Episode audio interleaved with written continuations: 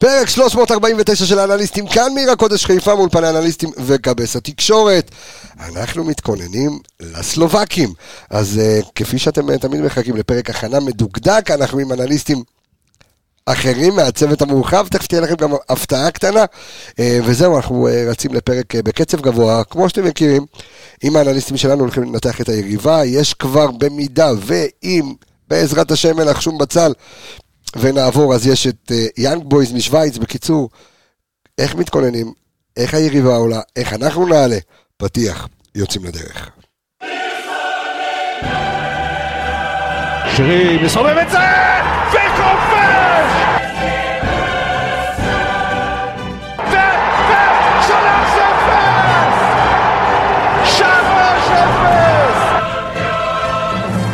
כדור מסובב, שער!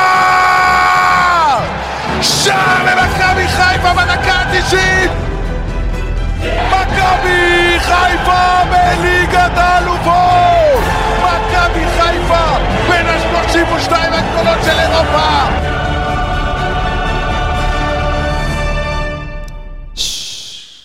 איך אני אוהב את זה, איך אני אוהב את הפתיח הזה, הפתיח המנחוס אני קורא לו. אה, אוי, אוי, הנה האורחים שלי באולפן, האנליסטים שלי, שלום לך דור וייס והתיקיות, מה קורה? הכל בסדר, מה ברוך? שובך. תודה רבה, אתה. דופק פעם, אתה מבין, עשית עונה ראשונה, עשית מלא, וזהו, ואתה... מה איתך, תגיד לי, הכל טוב? הכל בסדר, הכל כן? טוב. כן, חוזרים לעניינים. גרשון שלנו. בדיוק. יפה, כן. אהבתי את זה, שלום לך אלכס מילוש, מה קורה? מעולם לא יותר טוב. מעולם לא היה יותר טוב. טוב, אה, אנחנו, אה, כפי שאמרתי, צריכים להתכונן אה, כבר לברטיסלבה, למשוכה הלא פשוטה הזו, ויש כאלה שאומרים, היא קלה יותר משריף. חזקה יותר משריף, ושחקנים כאלה, שחקנים כאלה. אנחנו אה, רוצים באמת אה, להיכנס לעומקם של הדברים כדי להבין מי זו היריבה הזו. כמובן שתמיד טוב שהמפגש השני הוא בבית, כי ככה אם חלילה וחס יש איזושהי אה, מהמורה, איזושהי תקלה, אפשר לתקן בבית. וגם, אני יכול לומר שיש להם אולטרס מאוד חזק, ואנחנו בלי האוהדים שלנו, והולך להיות שם אש ותמרות עשן, אז uh, חשוב שבאמת uh, נעשה שם תוצאה טובה. אז אנחנו uh, כבר רצים לדרך, דורצ'וק. כן. תספר לי קצת על, ה, על היריבה הסלובקית. אז ככה, אה, סלובן אה, ברטיסלבה זה קודם כל אלופת סלובקיה, אה, חמש חמש פעמים ברציפות, אה, המועדון הגדול ביותר בסלובקיה עם 21 אליפויות ו-17 זכיות, 17 זכיות בגביע. אה, הקבוצה מכונה סקאי בלוז, אה, משחקת בבית במדים תכלת וכחול, בחוץ לבן או שחור, תלוי מה בא להם. אוקיי. אה, הקבוצה הראשונה שהניפה אי פעם גביע אירופי, שזה נחמד, אבל לעומת זה היא אף פעם לא שיחקה זה היה גמר גביע המחזיקות, נכון? כן, גביע ב- 69. המחזיקות. כן, היה יפה. אה, עברו כמה ימים מאז. בדיוק, נתחילת ברצלונה, או, אה, כן, כן. אבל מצד שני, מסי לא היה אז. לא היה. אוקיי. מצד שני לא שיחקו מעולם בליגת אלופות, לא לא הפילו מעולם לא. לשלב הבתים. לא, ומעולם לא פגשו יריבה ישראלית. שזה ספתח, לא. גם אנחנו לא פגשנו יריבה סלובקית, אז בואו נקווה שנצא עם מדל עליונה. שזה מעניין, אה, אלכס, אתה יודע, כאילו לפגוש בפעם הראשונה יריבה ממדינה שאתה, א', מעולם, אה, אתה יודע, לא התמודדת, אתה לא מכיר, לא מכירים את הכדורגל הישראלי, אה, ואומר, האנליסטים שלהם, הסקאוטים שלהם, צריכים לעשות אה, עבודה, עבודה על מכבי חיפה. כן, כשהם לא, כשהם לא עושים סקאוטים על כבשים, אז הם עושים סקאוטים על, כדור, על כדורגל. על כבשים? סתם, נו. אוקיי, נו. אל תיקח יותר רציני. אוקיי. אה, קודם כל, אני, אני באתי היום עם חולצה של בוב מרלי. מה זה קשור ל... שנייה. אה, אוקיי. הכל אצלי קשור. אוקיי. אני לא בטוח כמה הקשר טוב, אבל הכל אצלי קשור. גם במוח לא הכל קשור. אוקיי. לא יודע מה, עישנת כמו בוב מרלי אולי בגלל זה. וואלה, אוקיי. אין לי חומר כזה טוב, אוקיי. אבל בקטע של צ'יל, בקטע של Don't worry, הכל טוב, כן, לגמרי. קבוצה שמעבר, אנחנו נדבר עליה עמוקות, אבל קבוצה שיש לה סוג של אשליה שהיא קבוצה יותר התקפית ממה שהיא. אה, הסתכלתי כמה משחקים שלהם בימים האחרונים, הם מאוד מאוד מאוד אה, תוקפים, אבל גם מאוד מאוד משאירים שטחים. אני אתן כמה דוגמאות מהמשחק האחרון שממש היה לפני יומיים, ה-2-2 שלהם. יש להם, אה, אם אני, אם אני לא טועה, יש להם איזה ממוצע של אה, 2 נקודה משהו ספיגות למשחק. כן. זאת אומרת, ההגנה שלהם לא, לא חדה במיוחד. כן, גיל מאוד מבוגר של מרבית השחקנים, מרבית השחקנים גיל מאוד מבוגר, אבל מצד שני באירופה גם השחקנים האלה הם עדיין שחקנים מאוד מאוד איכותיים ולניסיון אין באמת תחליף. ועוד דבר אחד שאני רוצה להוסיף לגבי מה שדור אמר, ככה להתחיל, פה קודם, יש לי כל מיני פיקנטריות לפ- לפרק אוקיי. הזה. אז הם משחקים עם אדידס, כמו אוקיי. שמכבי חיפה, והספונסר שלהם על החולצה הוא, אתה יודע, בדקת? אה, לא, הוא נייק. אבל לא נייק, יפה. אבל לא הליגה, נייק, לא, הח- זה השם של הליגה. לא, לא נייק החברת אה, ספורט, אלא אוקיי. נייק חברת הימורים.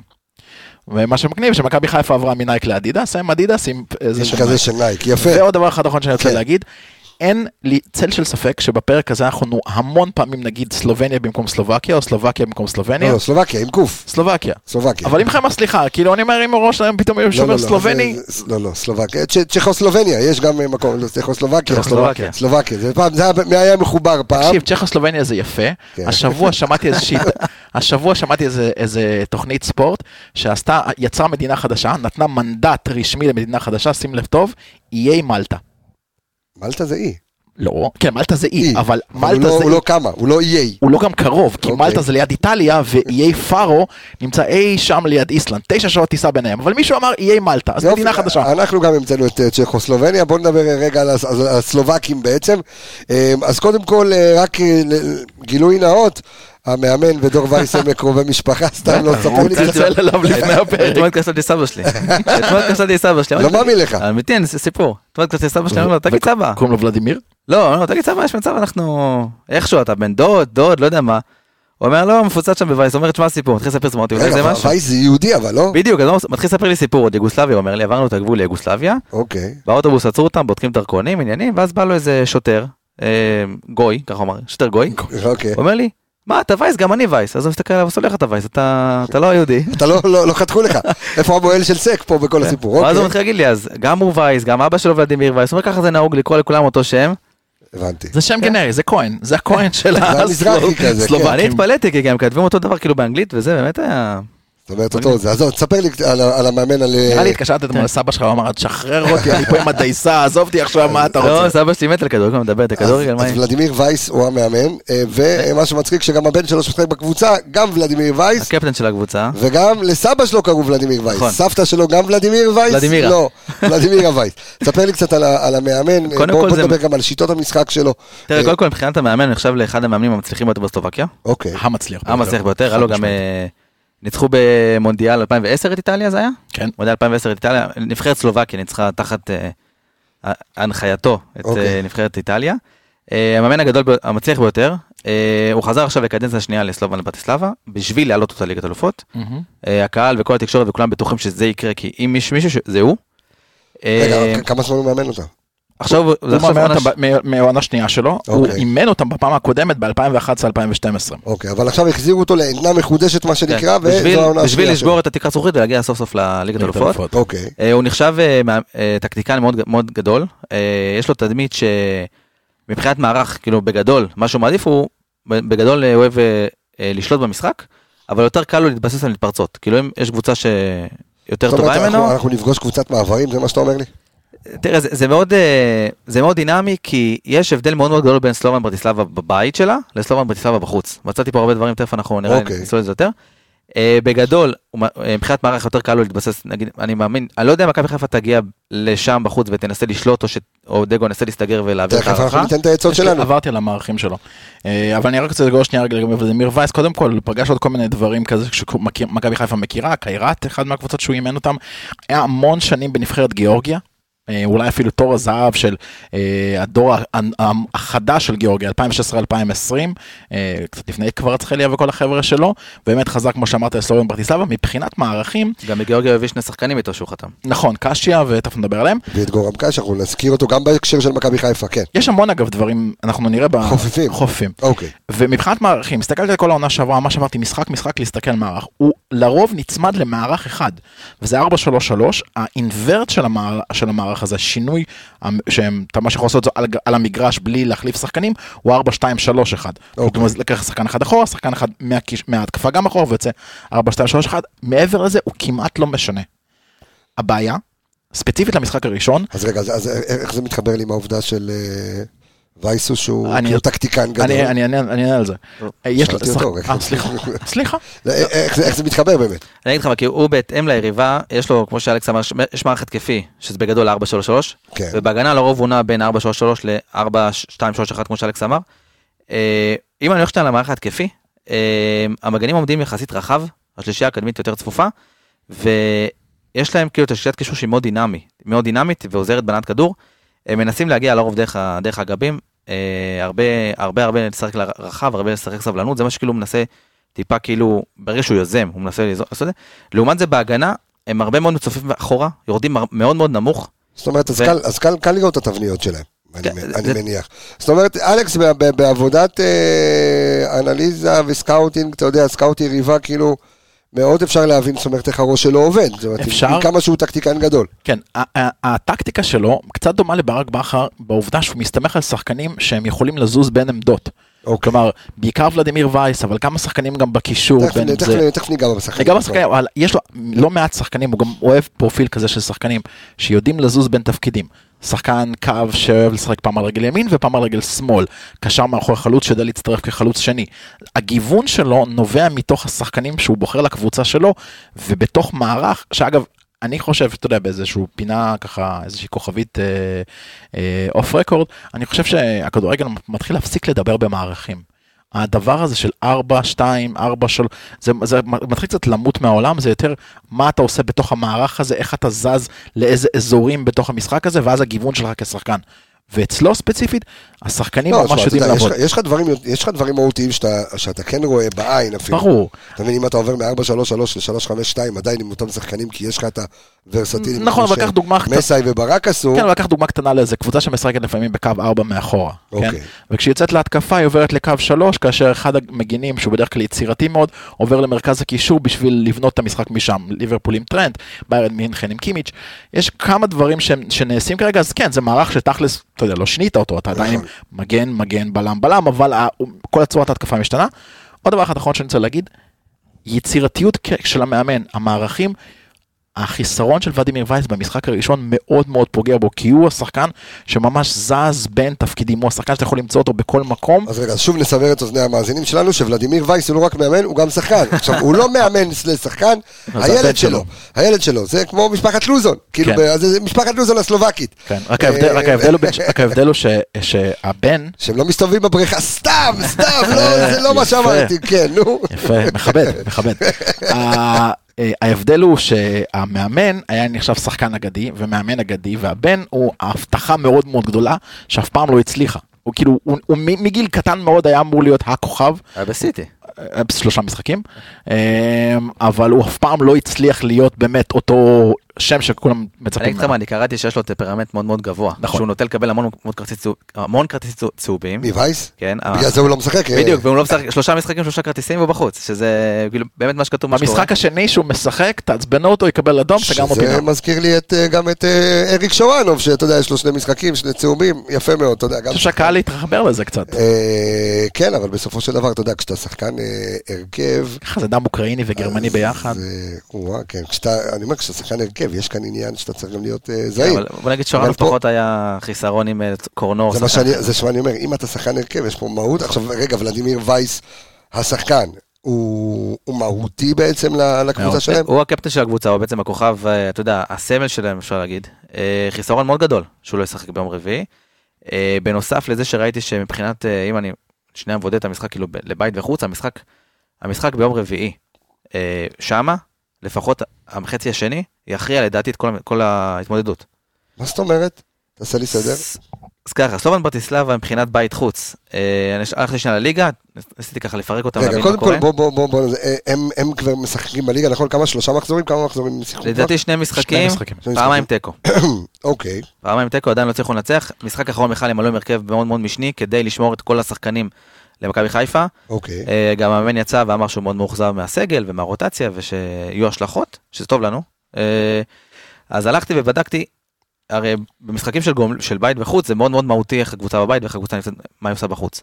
אה, מבחינת אחוזי הצלחה בבית, אה, קודם כל בגדול היה בליגה הסלובקית 30, 32 משחקים, עונה אוקיי. שעברה. היה להם 21 ניצחונות, שישה תוצאות תיקו וחמישה הפסדים. אוקיי. אם אני, מבחינת ממוצע שערי זכות, מה שאמרת, יש אה, ממוצע שערי זכות למשחק. הם מפקיעים שני משחקים וסופגים גול אחד. זה בגדול הממוצע מפקיעים שני שלהם. שערים? כן, כן. שני שערים כן. ומקבלים גול אחד, זה בכל הזה. אם אני עכשיו רידדתי, אה, מבחינת, אה, מבחינת הבית, אז אחוזי ההצלחה שלהם עולים מ-72 אחוזי הצלחה בכללי, אם אני לוקח רק את הבית זה 79, 79 אחוזי הצלחה, לעומת משחקי החוץ שהם יורדים ל-64 אחוזי הצלחה. שזה חתיכת פער. כן, וגם מבחינת השערים, הם כובשים יותר בבית וסופגים, אה, וסופגים פחות, ובהתאמה ככה זה קורה גם גם ב... בחוץ. יפה, עכשיו אם אני, אתה יודע, הוא לוקח עוד רמה פנימה, הלכת, לקחת את התיקיות, הלכת, פתרת, הוצאת דפדפות. ו- מחציות. כן, אוקיי, אם אתה הולך על המחציות, כן. חצי ראשון הם נורא נורא חלשים, זה מתחבר לאחת העונות שהייתה לנו, שלא הצלחנו לנצח חצי ראשון המון המון זמן. נכון. ואז במחצית השנייה היו נותנים... בדיוק. זה היה בלבול, כן. זה מה שקורה פה בדיוק, כי מבחינת אחוזי הצלחה, אני לא עכשיו אתן, אבל מספר מבחינת אחוזי הצלחה, אה, יש להם 48 אחוזי הצלחה, אם אתה מסיים את המשחק במחצית, שזו אוקיי. קבוצה שהיא אלופה, לעומת 70 אחוזי הצלחה בסוף משחק.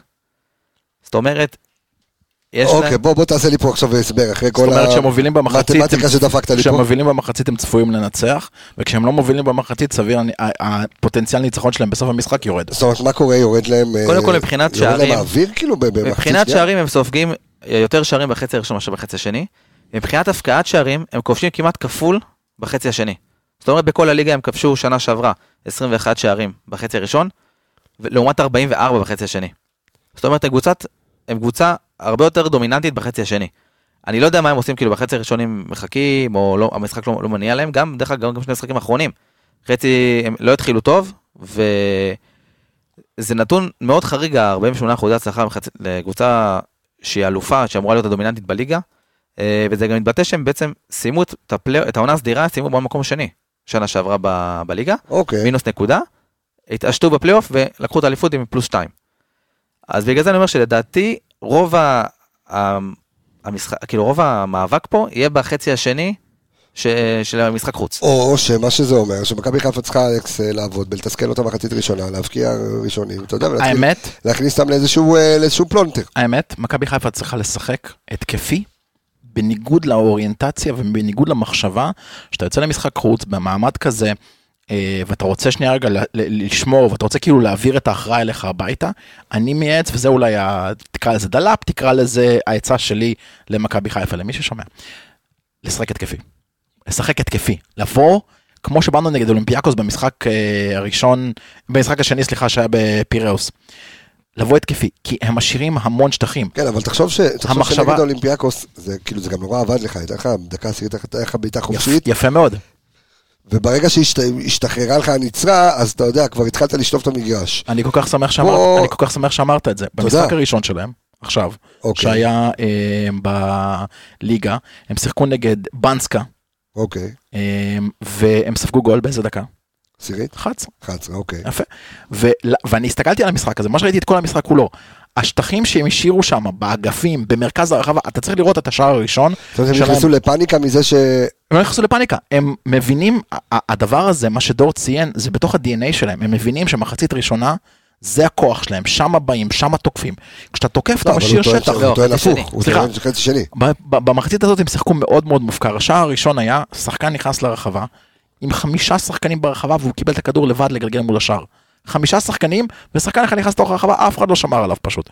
אני מציע למכבי חיפה לא לחשוב במנטליות הזאת של משחק חוץ, בוא, בוא, בוא נשחק רגוע, בוא נעביר את ההכרעה לבית, כן, אבל אתה יודע, לבוא אבל ולתקוף. מצד שני, אבל אתה חייב, אה, אתה יודע, זה משחק שאתה חייב להיות מאוד מאוד אחראי.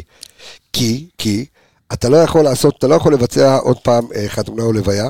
לא אמרתי. לא אמרתי תעשה את מה, ש, את מה אין שמסע. עשה במחצית השנייה נגד אה, שריף. לא, לא מחצית השנייה, בהרכב. מה קשור מחצית השנייה? מדבר לא, בכלל על... ה- הגיע, אתה יודע, כבר... כבר לא, לא, אין- לא, אני מדבר על תחילת המשחק, על ההרכב. עלית, עלית עם רפאלוב, עם סבא, עם שרי, עם, אה, חלילי, עם חלאילי, עם, חזיזה. אה, עם, עם חזיזה, עלית חרבו דרבו. כן, אבל... אבל זה כאילו היה לך את קורנו, ואז אתה היית בדיוק. צריך איכשהו גם לבוא ולתקוף, ושוב, אתה זה שנגררת להערכה ויש לך את כל הכלים ההתקפיים, ותודה לאל, כן, אבל בסוף, תוכנית המשחק שלך טיפה להשתבשה ברגע שחטפת גול מוקדם. חד משמעית. עכשיו, אתה מגיע במשחק חוץ עם קהל לא פשוט, בסדר? שאתה בלי הקהל שלך, בסדר, הסתננו פה ושם כמה ל- ל- ליציע האורחים, אבל עדיין, אתה לא עם הקהל שלך, ואתה צריך להיות עם, לא יודע, זו דעתי לפחות, זאת אומרת, אתה, אין בעיה לשחק התקפי, כי ה-DNA שלך הוא התקפי. אוקיי, אתה בכלל, לשחק כל התקפי לא אומר האוריינטציה לשחק שלך, מופקר. נכון, כל האוריינטציה שלך היא התקפית, אבל אתה צריך אה, להיות מאוד מאוד אה, מבוקר בעניין הזה. נכון. תראה, אני חושב, אני חושב שבמהות של מכבי חיפה זאת קבוצה התקפית. אבל לאחרונה אנחנו גם רואים שדגו, רוב המשחקים מתחיל, אה, חוץ מהמשחק האחרון נגד שריף בבית, מתחיל עם קו של חמש, שלושה בלמים, זה גם אני מאמין שיקרה ביום רביעי. אני אני לא- מקווה כן? שלא. לדעתי כן. אני לא חושב, למה? לאור כל הנסיבות, כמו שאתה אומר, משחק חוץ נורא קשה, קהל ביתי, אה, משקל מאוד מאוד גדול, אני רואה את זה ככה, להוציא תוצאה טובה ביום רביעי ולבוא לסמי ולסגור סיפור. תיקו ומעלה מבחינתנו, ככה אני רואה, מבחינת מכבי חיפה זה זה יהיה הישג. אה, להעביר את עד ההכרעה. כדי כך כאילו? תראה, בוא, זה לא קבוצה אני- כזה. אני- אני אני- חולק עליך, אבל אני לא שלך. אני- תראה, אני, אני, פשוט, אני פשוט מסתכל על כל המסביב ואני כבר מתחיל לדבר על יאנג בויז, מתחיל לדבר על... לא, אה, לא, זה- לא, לא, לא, לא, אנחנו לא, אנחנו מתעסקים בברטיסלבה. לא, אני מדבר במה שאני כאילו, אתה יודע. אני חושב שהדיבור על יאנג בויז ירד החל ממחר. פשוט היום הייתה כן, הגרלה, היום אבל- ראית את זה ממחר, כבר אף אחד לא יחשוב על זה. אני פשוט, אני, תראה, אני אומר מבחינת פערי רמות, אני חושב שאנחנו קצת יותר טובים מהם, אבל אם אני, כמו שאתה אומר, את העניין של הקהל ואת הרצון להעביר את התוצאה הביתה, אני חושב שמכבי חיפה תעלה, כן לדעתי בשלושה בלמים, אבל לא תבוא ותסתגר מאחור, כי זה מכבי חיפה לא לעשות את זה. אז אתה יודע מה, תכף אנחנו נגיע אה, אלינו, ואז אנחנו, אה, כל אחד ייתן את אני רק רוצה רגע שלו. להגיד משהו, כאילו, אתה יודע, אני- אני מס- אני מבין את הנקודה של דור, אני חושב הפוך. חכה, לא, אז אני אומר שוב, אני עוצר את זה פה, כי אנחנו נגיע לחלק איך אנחנו מתכוננים למשחק, אנחנו נרכיב את ההרכבים. נפנה את השיטות, ואז אנחנו נבין איך אנחנו עושים את זה. אבל כרגע אני רוצה ש... אה, בואו נקבל עוד קצת אה, מידע על השחקנים, דיברנו על, אה, אה, קשיה שהתאמן במכבי חיפה. בוא נעשה את זה לפי לפי רצועות. רצועות, אוקיי, בוא אה, נעשה רצועות. בוא, אוקיי, אז שוער אה, מיודענו, אה, מילן בוריאן, אה, מילן בוריאן הקנדי, הקנדי, כן. אולי 30 לשם. בגללנו גם. כן, כן. בן 35, אה, לשעבר בכוכב ונזרק על ידי בכר העונה. אני כתבתי לעצמי מחפש נקמה בדניאל סונגרן, בפבקוב ובכל מה שכחול לבן. יכול להיות. אה, הבעיה ש... הבעיה ש... רבקוב לא כחול לבן, אבל הוא עזר לכחול לבן. הבעיה של מילן בוריאן זה שהוא נראה כמו ברטז ועושה לפעמים טעויות של ברטז. ויש לו כמה ברטוזים. טעויות, יש לו ברטוזים, כן, יש לו כמה טעויות כל כך, אמ, כל כך מתוקשרות, הגדולה ביותר הייתה במונדיאל האחרון. עם קנדה שהוא פשוט יצא אי שם לחפש אה, חברים במרכז, בקו 40 תשמע, אני- וקיבל גול. אני יכול לחדש לכם או לא לחדש לכם, אבל אני יכול להגיד לך שאסטרטגית, גם הצוות המקצועי של אה, ברק בכר, וייזינגר, צרפתי וכל החבר'ה האלה, כשעוד, אתה יודע, לפני שהם טסו אפילו, עשו עבודת הכנה מאוד, אה, מאוד יפה על הכוכב האדום, על כל השחקנים. כן, אבל מילן בוריאן. יצא מהכוכב לא בגלל היכולת שלו, שהיכולת היא לא טובה. מילן בוריאן יצא מהכוכב שנייה, כי רגע, אני אגיד לך למה הוא... הוא יצא מהכוכב. כי זה הדבר הראשון, אוקיי? אני דיברתי בדיוק עם מי שצריך לדבר. הדבר הראשון שמכבי חיפה באתי להגיד, שהצוות המקצועי של ברק בכר, שהכוורת החליטה, זה להיפטר מהשוער, אוקיי? למה? כמה אספקטים. אחד, חלש. נכון. זאת אומרת, הם באו ואמרו, ראינו אותו נגדנו, גם בבית, גם בחוץ. גם במונדיאל. כאילו, הוא אוכל גולים, אתה יודע, של ילד. זה כבר לא מילן בוריאן של פעם, וגם של פעם הוא לא היה להיט. אמ, אבל אה, זה בגדול, עם שוער טוב יותר בשער, מכבי חיפה לא עולה לליגת אלופות. זאת אומרת, יש עוד סיבה, אבל... מעבר לזה, שנייה, מעבר לזה שמילן בוריאן היה הקפטן של, אה, אה, של הכוכב האדום בלגרד, ו, וגם הצוות המקצועי של מכבי חיפה, אני מדבר על הכוורת, בסדר? אה, של וייזי וכל החבר'ה, אמרו דבר מאוד מאוד פשוט, עזוב רגע שנייה את משחק, תקרא לזה משחקי הכוחות, או כשאתה מגיע לקבוצה, אתה צריך לבוא ולהגיד, לא, משחקי אגו, אני הבוס, אני רואה מי החוליה החלשה, אבל ההבנה ששוער הוא פקטור מאוד מאוד מאוד משמעותי בקבוצה, אומר את הכל. עכשיו אני גם יכול להגיד, מעבר לירושה של ג'וש כהן הרי שהייתה לברק בכר ולחבר'ה, שהיא התבררה כירושה טובה, אבל גם החבר'ה האלה רצו להעלות את גלאזר תוך כדי, אם אתם זוכרים. נכון? הייתה איזו תקופה שנתנו לגלאזר, פשוט ג'וש עם הקהל. בדיוק, הקהל לא נתן, כי אם הקהל היה נותן, או לא, היה- לא היה איזשהו עניין בכלל של, אה, אה, אתה יודע, של חוסר הביטחון אה, של עמרי גלאזר דרך הקהל, גלאזר היום היה השוער הראשון של מכבי חיפה. או שהוא היה נמכר ממכבי חיפה לכוכב. יכול להיות, יכול להיות, אבל זה היה השוער הראשון שלך. אבל אני רוצה להגיד עוד משהו לגבי מילן אוקיי. בוריאן. ב- אחד מהדברים שברק בכר ראה, וזה משהו שגם היה אולי אחד המכשולים הגדולים ביותר בכוכב בשנה שעברה, קראתי על זה לא מעט. היה להם שם משולש אגו כזה, משולש של אה, מנהיגים כביכול שמובילים את חדר ההלבשה ואת הספסל לכל מיני מקומות לא טובים. והיה שלושה שחקנים שם, פסיץ', קטאי ומילן בוריאן. נכון. שתיים, הוא... פשיט, נכון. פשיץ' לפרנס וארוש, בוריאן לחפש את החברים שלו בסלובון ברטיסלבה, וקטאי הוא להפך, הוא לקח אותו, לקח אותו, נכון. לקח נכון, אותו אז- והפך אז- אותו אז לסטאר. אני אומר, זו הייתה החלטה, שוב, כשאנחנו מדברים על מאמנים, ואנחנו מדברים על מסיידגו, ומסיידגו אני מקווה מאוד, אתה יודע, שיתפתח להיות באמת בקבוצות גדולות עם מאמן טוב, אבל יש אסטרטגיה של צוות מקצועי, שאתה מגיע לקבוצת כדורגל, מה אתה עושה?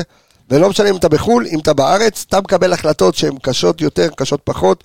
זה כמו שהיה בזמנו מכבי חיפה, ירדן שועה. לא ממשיך אה, עם ברק בכר, אתה יודע, הם עושים, בודקים, רואים, גם ברמת הרכש. ועוד פעם, אני לא לוקח קנה מידה את מה שקורה בכוכב האדום עכשיו, את הניצחונות שלהם, הם, בואי, הם יפרקו שם את כולם, זה לא... אגב, אגב, אתה יודע, מילן בוריאן, לליגה שלהם, גם אתה יכול להיות שוער בכוכב. נכון, אבל בכר ראה שההצלחה של הכוכב לא נמדדת בליגה, הליגה זה, זה גיוון, זה שלהם. ההצלחה נמדדת באירופה. באירופה, נכון. ושוער כזה לאירופה לא מתאים. זאת אומרת, אנחנו יכולים וייס לבוא ולבנות על, על דווקא על השוער הזה, זאת אומרת, אה, לא יודע מה, תבעטו לו מרחוק, אתם יודעים שהוא הוא יוצא לו בזמן, נייחים כאלה, תכף אנחנו נדבר גם על, על כן. עניין הנייחים. תראה, אפשר, עצם זה שאנחנו מכירים את השוער ומכירים את החולשות שלו, ועת, ואני גם מבין שיש פה גם הרבה עניין מנטלי שהוא יראה את מכבי חיפה שוב במעמד כזה, יכול להיות שזה יעשה לו איזה משהו ואתה יודע, יראה לו קצת את הביטחון. אה, אז כן הייתי בועט לו מרחוק וכן הייתי מנסה לשחק על זה ואתה יודע, לתת לו כמה, שרי תתכונן, מה שאומרים. רק שיגיע למשחק. אתה, אתה, יודע, לא, זה, יגיע, יגיע. אתה יודע, זה מעניין אותי. מעניין אותי כמה אחוז מתוך השערים שמילן בוריאן ספג שנה שעברה בליגה, שלפי דעתי היו מעט מאוד שערים, נגד מכבי חיפה הוא ספג חמישה שערים. לפי דעתי מכבי חיפה מהווה מסך הספיגות של מילן בוריאן בעונה שעברה כ-10-15 אחוז נכבד. מאוד גדול, כן. כן. אז, אז אני לגמרי מתחבר עם מה שאתה אומר בפן הפסיכולוגי. אז שוב, אז גם, גם כל, עכשיו אני אומר שוב, אה, כל עניין הנייחים שלהם, אוקיי? אה, זה גם, זה גם משהו שצריך לדבר עליו. זאת אומרת, אה, אני חושב שחמיש... כמה שערים היו להם העונה? שערים העונה, שניים. לא, בעונה שעברה היה להם... או. אה, לא, באירופה, כמה הם, כמה הם עשו באירופה? אה, ש... אני אגיד לך. אני חושב שחמישה מתוך שישה, ש... הם כבשו הרבה בנייחים כבשו, השנה. בדיוק, כבשו המון המון שלושה, בנייחים. שלושה שערים הש... השנה באירופה. ו... ארבעה. ארבעה, אחד אחד, אפס שתיים, אפס אחד. ובליגה שתי שערים, בשתיים שתיים אז זהו, יש האחרון. להם שישה שערים, שימו לב, אני חושב שארבעה או פה חמישה. נראה לי פנדל מוחמץ לדעתי. פנדל מוחמץ העונה. של וייס. אז זהו, אז יש להם איזה חמישה, חמישה שערים בערך אה, מ- מנייחים. אז קודם כל קבוצת נייחים, שהיא, אם אנחנו זוכרים את הפועל באר שבע, אתם זוכרים? בתחילת העונה לא שעברה לפניה, שהיא, רוני לוי. בדיוק, רוני לוי. שהתבססה בעיקר על נייחים, אז גם הקבוצה הזו עובדת המון על נייחים. עכשיו, סיבה לזה. אז צריך לשים לב, שנייה, רגע, תכף תסביר את הסיבה. אני חושב שצריך לשים לב לזה, וגם לשים לב לנייחים בהגנה, אוקיי? עכשיו, אנחנו מדברים כאן על מילן בוריאן, וגם על החולשה שלו, פלוס זה שאפשר לנצל את זה גם בתרגילים בנייחים, יש כאן, יש כאן עניין. עכשיו, פלוס, פלוס הגנה לא, אה, די מבוגרת. אוקיי. פלוס העובדה שאחת מהסיבות שסלובן כל כך טובה במצבים נייחים, כי כמעט לא תמצא שם שחקן נמוך יותר ממטר שמונים. השחקן היחיד כשחקן הרכב קבוע שהוא מתחת למטר שמונים זה אותו וייס, שהוא מטר שבעים ושמונה, לא כזה הבדל גדול, כן. אבל כל ההגנה שלהם, כן? אה, קווין ויימר מטר שמונים ושבע, גורם קשיה מטר שמונים ושש, לוקאס פושצ'ק מטר שמונים, אה, ולורס מטר שמונים וארבע. אין להם אף שחקן מתחת למטר שמונים בהגנה. כולם פיזיים, כולם חזקים. זה גם משליך את עצמו למצבים בסדר, הנייחים. יש לך גם את, אתה יודע, שעבדולאי הישג, שהוא גם נותן מהגובה שלו לשון גולדברג, שהוא שתיים. וחצי מטר. נותן את השיער- מדבר על ההגנה. נותן את השיער לקורנו, את השיזוף לסונגרן, וכן. אתה, אתה, מדבר על, ההגנה. אז בוא נדבר רגע על רצועת ההגנה שלהם. מי, מי בהגנה שלהם ככה שהמאזינים שלנו מי יכירו? בא לך? אה, קשיה? אתה רוצה את קשי? הוא אז אני- אני. אתחיל, אתה רוצה שאני אתחיל עם לא. ויימר? בוא, נדבר על, כל רצועת ההגנה, בואו. תספרו לי על זה. אז קודם כל, כמה שחקנים מרכזיים, הבלמים שלהם כמעט לא מתחלפים, שני בלמים די קבועים, זה קווין ויימר וגורם קשיה שדור ידבר עליו. אז קווין ויימר, שחקן אוסטרי בן 30. אה, בלם יותר בצד השמאלי. של, אוקיי. המ, של המגרש, מטר שמונים ושבע, שיחק בקבוצות, בעיקר בגרמניה, כמו קלן, הנובר, בקרלסרואה, שיחק בטוטנהאם ובסטוק, באנגליה שיחק ברפיד וינה. הגיע לקבוצה ביוני האחרון. ניסיון. שחקן מאוד עם ניסיון, בן 30. שחקן עם מאוד ניסיון. אה, סגנון משחק, כדורים, יש לו, הוא שחקן עם כדורים ארוכים לאורך הקו, באמת, באמת מדהימים. חיצים. חצים, גם לצד השני וגם לאורך הקו, מוציא מאוד מהר את הקבוצה קדימה. אה, והוא גם נכנס לרחבה, הוא מאוד מאוד סוגר, מצופף לתוך הרחבה במצבי, אה, במצבים של התגוננות. מאוד גם עוזר בחיפוי בגלל, בגלל הגובה שלו בכדורים נייחים. בוא נדבר על אה, קשיה. תשלים אז, אותו. אז קשיה קודם כל זכור לנו, אה, רק אני אזכיר, אה, קשיה הגיע למבחנים במכבי חיפה, אי שם ב-2010 אם אני לא טועה, 2000 ו... כן, 2010. עונתו אה, האחרונה של, של אחד, אה, ליאור רפאלוב. נכון, בעונה האחרונה של ליאור עזב ב-10-11, נכון. נכון. אה, אז זהו, אני זוכר את המחנה אימונים שהביאו אז שלושה שחקנים. אה, מי שהביא אותו היה, מי שהמליץ עליו היה אז בזמנו לדו, דבלישווילי. אה, אני זוכר שבדיוק איזה כמה שבועות... אה, בגלל משחק הגובה המשובח, לא בגלל שום סיבה אחרת. כן, לא, דבלישווילי בזמנו, אז עשיתי איזושהי כתבה, והייתה לו איזו תקופת בצורת, אז הבאתי לו שרשרת מיוחדת מאיזה אחד נגד עין הרע לכיבוש שערים, נתתי לו את זה מתנה לדבלישווילי, פתח? לא, לא, לא פתח, לא פתח, נראה לי זרק את השרשרת, התחיל להבקיע. גרוזיני, תביא לו שרשרת, תביא לו סטייק, הוא יכבוש. כן, הוא מתיך מהשיניים, הוא הוציא איזה- בדיחות של פעם, של אבנר דן. בקיצור, אמ, אז הוא הביא את קאשן, אם אני זוכר, ואדון אלישע ויתר עליו. כן. לא הרשים אותו באימונים, לימים היה בויטסה, אחר כך ויטסה. שחקן גדול. מה אה, זה לימים? 250 משחקים, 22 שערים בויטסה. יפה, ואז אה, כמו שאמרנו אמרנו בהתחלה, המאמן שלנו, ולדימיר וייס, היה בגיאורגיה, הביא אותו ביחד איתו לסלומה ברטיסלבה. אה, בלם מאוד מאוד חזק, מאוד גבוה, כמו שאלכס דרך אמר. אגב, סליחה שאני עוצר אותך, אבל היו, למי שזוכר, אה, אלישע שלקח עם מכבי חיפה, אני תמיד אומר שאלישע לקח עם מכבי חיפה שלוש אליפויות, האליפות עם הקיזוז, אני לא מחשיב אותה, זה לא נקרא. אבל הוא היה לו היסטוריה בלפספס שחקנים טובים. הוא גם ויתר אז בזמנו על יעקובו, אדריאן סילבה. על אה, קשיה, אדריאן סילבה לא ויתר עליו, אבל היה עונה, לא נתן לו כמעט לשחק. אינו. אה, אה, איון גנו, איון גנו. אה, ש- קפטן של אייקס. כן, היה קפטן של אייקס. הייתי- בסיור ב- באיצטדיון, ואתה יורד שם בחדר הלבשה וזה, ואתה רואה תמונה ענקית שלו, עם הקפטן, ואתה אומר, הוא לא הצליח, כאילו, לא לא מספיק טוב אצלנו, למכבי חיפה. אבל זה היה, זה היה ככה בזמנו, זה שאתה השישית בליגה השישית באירופה. למי שזוכר, אז בזמנו, אחת הסיבות ששחררו את איון גנו זה בעצם לתת יותר את הבמה לבירם קיאל. אה, ושהוא לא ייקח לו את הפוקוס. לא רע, לא רע. זו- זו אבל הייתה אסטרטגיה אבל לא. קפטן אייקס. אני, יש לי עוד, הייתי באימון הזה, ויש לי פה, על המחשב, כאן יש לי פה תמונות של עדיין של אה, איון גנו. ואני אני רק רוצה להגיד, כי הבטחתי להגיד את זה. זה שווה בכלל? התמונה, יש לי, יש לי תמונה, ואנחנו נפרסם את זה כן. אולי בעמוד שלנו, יש לי תמונה שבה רואים את רפאלוב, קטן, דבלשווילי וגורם קשיה באותו אימון, אה, ותודה לשי רענן מהטוויטר שנתן לי את התמונה הזאת, ואמרתי. שאני אציין את. השאלה של מי התמונה, כי הוא לא צילם את התמונה. לא, לא, הוא אצלנו, אה, הוא הזכיר את התמונה הזאת. הבנתי, אז על ההזכרה של התמונה. אה, אז בואו נמשיך לדבר על קשיה, לא, שקשיה, שנייה כשאני שואל, אוקיי, אנחנו מבינים שקשיה בעצם הוא שחקן עם סופר ניסיון, הוא היה נכון. באמת אה, עמוד התווך של ויטסה, מגיע באחרית ימיו, כאילו הולך למות, מגיע, אתה יודע, הוא מגיע, אתה יודע, אה, לקראת סוף הקריירה שלו לברטיסלבה, אה, עד כמה הוא באמת אה, מהותי ב- בקבוצה הזו, ועד כמה הוא יכול להיות גם עקב אכילס. בדיוק, אז, מצד אחד הוא, עוגן מאוד מאוד משמעותי בהגנה, כי יש לו את הניסיון שלו והוא פיגורה נכון. והוא בעצם, בוא נגיד, אחראי על ההגנה נקרא לזה, אבל יש שם, כמו שאתה אומר, גם לקראת סוף הקריירה, הוא פחות אה, מהיר, עושה קצת, אתה יודע, קצת פחות... אבל אה, אתה יודע, אני, אני מזכיר לכולם את העונה האחרונה של אה, אריק בנאדו במכבי חיפה. שדיברו על זה, מה הביאו את אריק בנאדו חזרה למכבי חיפה, ולקחנו איתו אליפות. כן, אבל- אבל- כן, אבל- אבל והוא- חצי שנייה עונה לא שיחק, נכון, עונה לא שיחק, ואז ברגע שנתנו את המפתחות, נכון, אבל אז אריק בנאדו, לצורך העניין, אה, בזמנו, אתה ראית במגרש את חוכמת המשחק שלו, הוא היה מחפה על המהירות, באמת בעמידה איפה שצריך, בחיפוי איפה שצריך, זאת אומרת, הניסיון, ועוד בליגה יש- כמו ההולנדית, כן, נותנת אז- לך אז אני אומר, אה, יש בו הרבה. יתרונות, כמו כמו שאתה אומר, הניסיון והמנטליות, ו- כן. אבל החיסרון המהותי שאני גיליתי, זה המהירות, שאם אה, לצורך העניין דין דוד יכול לפתח, וזה מה שאומרים, זה יכול לשחק לטובתנו. תכף נדבר על זה, אוקיי. הוא- הוא הוא גורם קשה, הוא הולך להיות, ה- המאב- הוא- פיירו הולך להיות המאבק שלו, ובצד השני, הבובקרי, אז הולך להיות המאבק של סק. יש לך ממש דו-קרב בין בלם פיזי מאוד לחלוץ שממש ממש דומה לפיירו במשחק שלו, גם בהחמצות, תכף נדבר על זה, נדבר על ההתקפה של סלובן, אוקיי. ובצד השני יש לך את הבלם הגדול הפיזי שיילחם עם החלוץ הגבוה הפיזי שלנו, יש כזה אז התאמות. אז השאלה איפה אנחנו נבנה את זה לפי מה שאתם ככה מדברים, אנחנו בואו נבנה את ההרכב שלנו עוד מעט. אוקיי, בואו נעבור רגע לכנפיים, ל- ל- למגינים, מי המגינים שלהם. דברו, נו, אנחנו, זה, תתקדמו. טוב, לוקאס פושצ'ק, שחקן כן. סלובקי בן 30, גובה אוקיי. מטר 80, מגן ימני, משחק בקבוצות, בעיקר שחק בבוהמיה, שחק בצ'כיה, בצ'כו... צ'כוסלובניה, אוקיי. צ'כוסלובניה, יפה. אה, הוא שחקן, תשמע, הוא מגן מאוד מאוד מעניין, אה, מגן ימני, הוא עושה המון תנועות מאחורי ההגנה. המון המון מהמהלכים שלו זה הצטרפות שלו מעמדת המגן מאחורי קו ההגנה לכדורים החצי קשתיים האלה, האלכסונים. אוקיי. הוא גם המון פעמים מגיע לחפש דאבלים כדי להיכנס, בניגוד לקורנו שמחפש דאבל כדי לצאת להגבהה, הוא מחפש את הדאבל כדי להיכנס לתוך הרחבה. אנחנו נראה את המגן הימני של ברטיסלבה נכנס לרחבה. הוא, זה, זה הסגנון המשחק שלו, הוא מאוד אוקיי. מאוד מאפיין המגן, אותו. לא כן. הווינגר. הם, אוקיי. הם משחקים גבוה, אתה 4-3-3 כ- כמערך, אתה משחק עם המגנים גבוה, אבל אתה אוקיי. משחק, אתה מרווח גם את כל המשחק.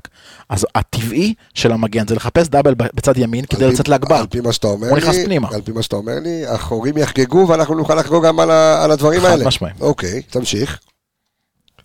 רוצה לקחת את לוקאס דבר, לובט? לוקאס לובט, אז הצד השני, הצד השני שלו, מגן המגן שמאל, כן. הוא ברזילאי, אה, בן 26, הוא אחד השחקנים הצעירים בקבוצה הזאת, אה, הגיע מספרטק טרנבה בסלובקיה דווקא, אה, הוא מגן מאוד מאוד מגוון, הוא גם שליטה טובה בכדור, גם מרים את כל הקרנות שלהם מצד שמאל, אגב, אוקיי. הגנה, התקפה, והוא משחק מאוד מאוד מאורגן לשחקן ברזילאי. אין שם את הפלר הברזילאי הזה של הדריבלים, אוקיי, נורא ולהשאיר את כל. השטרות, הוא מאוד ממושמע. עולה, יורד, עולה, יורד בצורה מאוד מאוד ממושמעת, מגן שצריך לשים עליו הרבה תשומת לב בצד, הוא בצד שמאל, זה בצד ימין. דניאל סונגרן, מלך הבישולים של הקבוצה. מלך הבישולים. של הקבוצה, אוקיי, אז צריך לשים לב לזה. זאת אומרת, מלך הבישולים, אנחנו... למגינים שלנו תהיה עבודה מאוד מאוד, אה, מאוד מאוד, אה, שים ברגע. שקורנו משחק אני רגוע, כן, אבל בוא... דווקא סונגרן הוא זה שאמור להיות פה, כי הוא באמת משחק, אה, הוא סונגרן עליו, שלו כן. לשמאל, אז הוא משחק עליו. כן, אתה לא משחק מגן על מגן, אתה משחק ווינגר על מגן יותר, אבל בסדר. אה, מבחינת הגנה סונגרן. לא, תמיד אני אומר, אתה יודע שקורנו משחק זה משהו שהוא מרגיע אותך יותר, זאת אומרת, זה מדהים עד כמה הוא הפך להיות... ה- יש לקורנו, יכולת להשתחרר מלחץ, שאתה אומר, טוב, הכדור הזה אבוד, ואז הוא עושה איזה מהלך והכדור כאילו לא. הוא אלגנט, בשביל זה, אתה יודע, אני מקווה שהוא הוא בריא, נכון? כן, היה לו קצת חום, לקח אה, חום, כמה זה, עוד. אז פוללו לרפואתו של פייר בן שושנה. אה, בן שושנה, כן, זה קשור. אה, טוב, בוא בן- ויvian. בוא- נתקדם בבקשה לקישור. אני רק רוצה להגיד כן, משפט אחד לגבי ההגנה. כן. ברגע שקיבלנו את ההגנה של סלובן ברטיסלבה, הכותרת הישנה, קבוצה מאוד מאוד מבוגרת. ממוצע הגיל של ההגנה של, של סלובן ברטיסלבה הוא 31 וחצי. לפני שמישהו קופץ, מה ממוצע הגילאים של ההגנה של מכבי חיפה? של ההגנה של מכבי חיפה. כן. שוער ואר- וארבעה שחקני הגנה. טוב, רק השוער, השוער 36. מחריג לך את הכל, מה? לא רק. ניצן 36, לא, לא רק רק סקס סקס 30? סקס 31, דניאל דן- 32. אז זה ממוצע הגנה ש- הממוצע הגנה שלנו הוא 30.6. לא כזה הבדל גדול, אוקיי. לפני שמישהו קופץ ואומר קבוצה מבוגרת. לא שמעתי מישהו קפץ, אבל בינתיים לא. זו- הייתה. הכותרת הראשונה ששמעתי, כאילו קבוצה מאוד מאוד מבוגרת ומאוד. מנוסה, עם ניסיון. כן, בסדר, יש, אה, גם אני בן אדם מאוד מבוגר, וזה זה אחלה, רק אין לי כושר. כן, יאללה לקישור. בוא נמשיך, קישור. כן. אתם מוכנים דבר. להפסיק להסתכל לא, אחד על השני, דברו, נו. דבר. לא, יש... אה, אם אנחנו ממשיכים לדבר עם גיאורגים, יש בה. את אה, קח את ג'אווה הגיאורגי. קנקבה, כן? אוקיי. זה... הוא דווקא, הוא בן 30, ו- הוא קשר אחורי בן 37. בא מצור שלום. לא, לא, הגיע אחד פלוס אחד עם ה... אוקיי, נו. גם, אה, שחקן מאוד מאוד... למה דווקא מצור שלנו? סתם. שחקן מאוד, כמו שאמרתי, יש לו חוסן מנטלי מאוד גבוה, מנהל את המשחק מאחורה, מין קיר כזה, שהוא הקשר האחורי שבעצם בא ועוצר את ההתקפות. אה, אוריינטציה התקפית, משהו? אוריינטציה- אוריינ- אוריינטציה הגנתית ממה שאני ראיתי. אוקיי. אה, כמו שאמרתי, יש לו הרבה מאוד ניסיון, לא מאוד מהיר, אבל הוא פיגורה באמצע. הוא עומד במרכז, עושה את ה stop שצריך ומשך את הכדורים ל- לשחקנים של לידו שהם יותר מהירים, השניים יותר, השמונה והעשר נקרא לזה, הם יותר, כאילו מקבלים את הכדור. אז הוא השש שלהם, זה בעצם ה- זה בעצם כן. השש שלהם, בואו נעבור לשמיניות. נדבר- בוא נדבר על הכוכב. הכוכב. כן, אוקיי? יוראי קוצ'קה, אוקיי. הידוע בכינוי הקוקו. אה, אז אני אגיד לך את הקבוצות שהוא שיחק בהן, ויעמדו לך האוזניים. בסדר? אוקיי. יוראי קוצ'קה שיחק במילאן, גנואה, פארמה, זה רק באיטליה, ספרטה פראג, בצ'כיה, טרבזון ספור בטורקיה, ווטפורד באנגליה. טוב. אחד השחקנים אולי בטח שיחק אצל איביץ'? בווטפורד? לא. אוקיי, לא. טוב, גם הוא אימן שם שעתיים, אוקיי. אה, יפה, יפה. אולי בית התוצרת הכי, מה- מהטובים ביותר, לצד וייס ולצד כמה שחקנים, אולי התוצרת הכי גדולה של, אה, של סלובקיה. אוקיי. אה, שחקן סופר מוכשר, אבל הוא מעולם לא היה כוכב בקבוצות מאוד מאוד גדולות. ראש לשועלים, זנב לאריות, כל אוקיי. הדבר הזה. הוא שיחק בקבוצות מאוד גדולות, והוא אף פעם לא היה כוכב שם. אבל הוא שחקן שעושה קצת מהכל. הוא הקשר אמצע שלהם, סוג של box to box. עוזר מאוד לקשר האחורי הגיאורגי, עוזר מאוד לוולדימיר וייס מקדימה בבניית המשחק, מרווח את המשחק לצדדים, ימין, שמאל, שחק בשתי הרגליים, שחקן class, הוא סוג של שרי, בן כמה הוא? 36. 36. הוא בא לסיים את אוקיי. הקריירה בסלובן ברטיסלבה. אוקיי, עכשיו השאלה, זאת אומרת, מה- התוצרת שלו, אה, וייס? זאת אומרת, מה מה אנחנו מקבלים ממנו? מבחינת מספרים, מספרים, האם, אתה יודע, עוד פעם, גם אצלך יש, אה, תכף אנחנו נדבר, יהיה לנו שתי שמיניות, אולי שתי עשיריות, כן, כי, אבל זה יותר מזכיר לי נורא את ג'אבר שלנו. אה, פחות- לדעתי הוא פחות, אה, פחות תואם ג'אבר. אוקיי. אה, הוא כן מאוד לוחם ופיזי ולא מוותר על כדורים, אבל לפי דעתי הוא יותר, אה, בוא נקרא שחקן, אם נגיד ג'אבר יותר הגנתי נגיד, אז הוא יותר כזה נוטה לכיוון ההתקפי. אוקיי. בעונה שעברה 28 משחקים, 6 שערים. אה, העונות הטובות ביותר שלו היו בספרטה פראג 45 משחקים עם 11 שערים, בגנואה אה, ובמילאן, מילאן, מה, 59 משחקים, 4 שערים, טרבזון ספור, בפארמה היה לו 72 משחקים ו-17 שערים. אבל שהוא היה צעיר ויפה, היום הוא לא, באחרית ימיו, טרבזון. ספור היה ב-2017-2019, לא כך- לא כזה אוקיי. מזמן, בן 31. ושחקן שדווקא מהעמדה שלו, 36. כשהוא היה בטרבזון ספורט. אה, אוקיי. זה היה כשהוא היה צעיר ורענן. אמ, אבל הוא לא שחקן שמרבה לכבוש. מהתפקיד שלו, הוא שחקן שהרבה יותר בונה את המשחק. אוקיי, מי העשר שלהם בעצם? אה, וייסוש? יש לנו את אה, טוליץ'. לא, אבל וייס לא משחק, אז זה לא מעניין. לא, אז השאלה, זאת- כשאנחנו נעשה משחק אה, סיכום והכנה לקראת, אז אנחנו נדבר על זאת וייס. אגב אבל השאלה המאוד מאוד מהותית פה. אוקיי. מי יחליף את וייס? זאת השאלה הסופר מעניינת פה. וייס, מי מחליף אותך? לא יודע, יש לי. מחליף, יש לי מחליף. מי אמור להחליף את וייס עכשיו?